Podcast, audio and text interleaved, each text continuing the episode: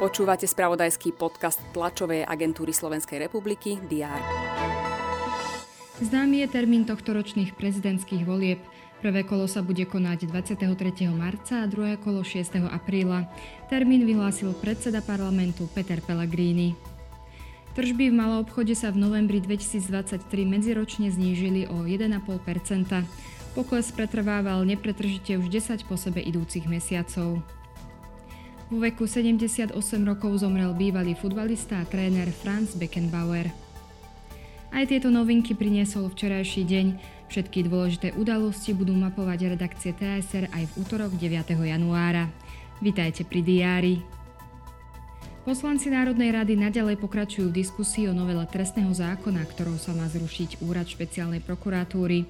Do debaty je stále prihlásených približne 50 poslancov, Zapája sa v drvivej väčšine len opozícia.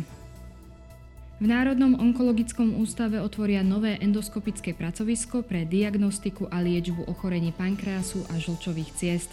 Určené je pre onkologických pacientov. Primátor Košic Jaroslav Poláček bude informovať o spolufinancovaní mestských častí po rokovaní Rady starostov. Spoločnosť Kia Slovakia predstaví svoje výrobné výsledky za rok 2023.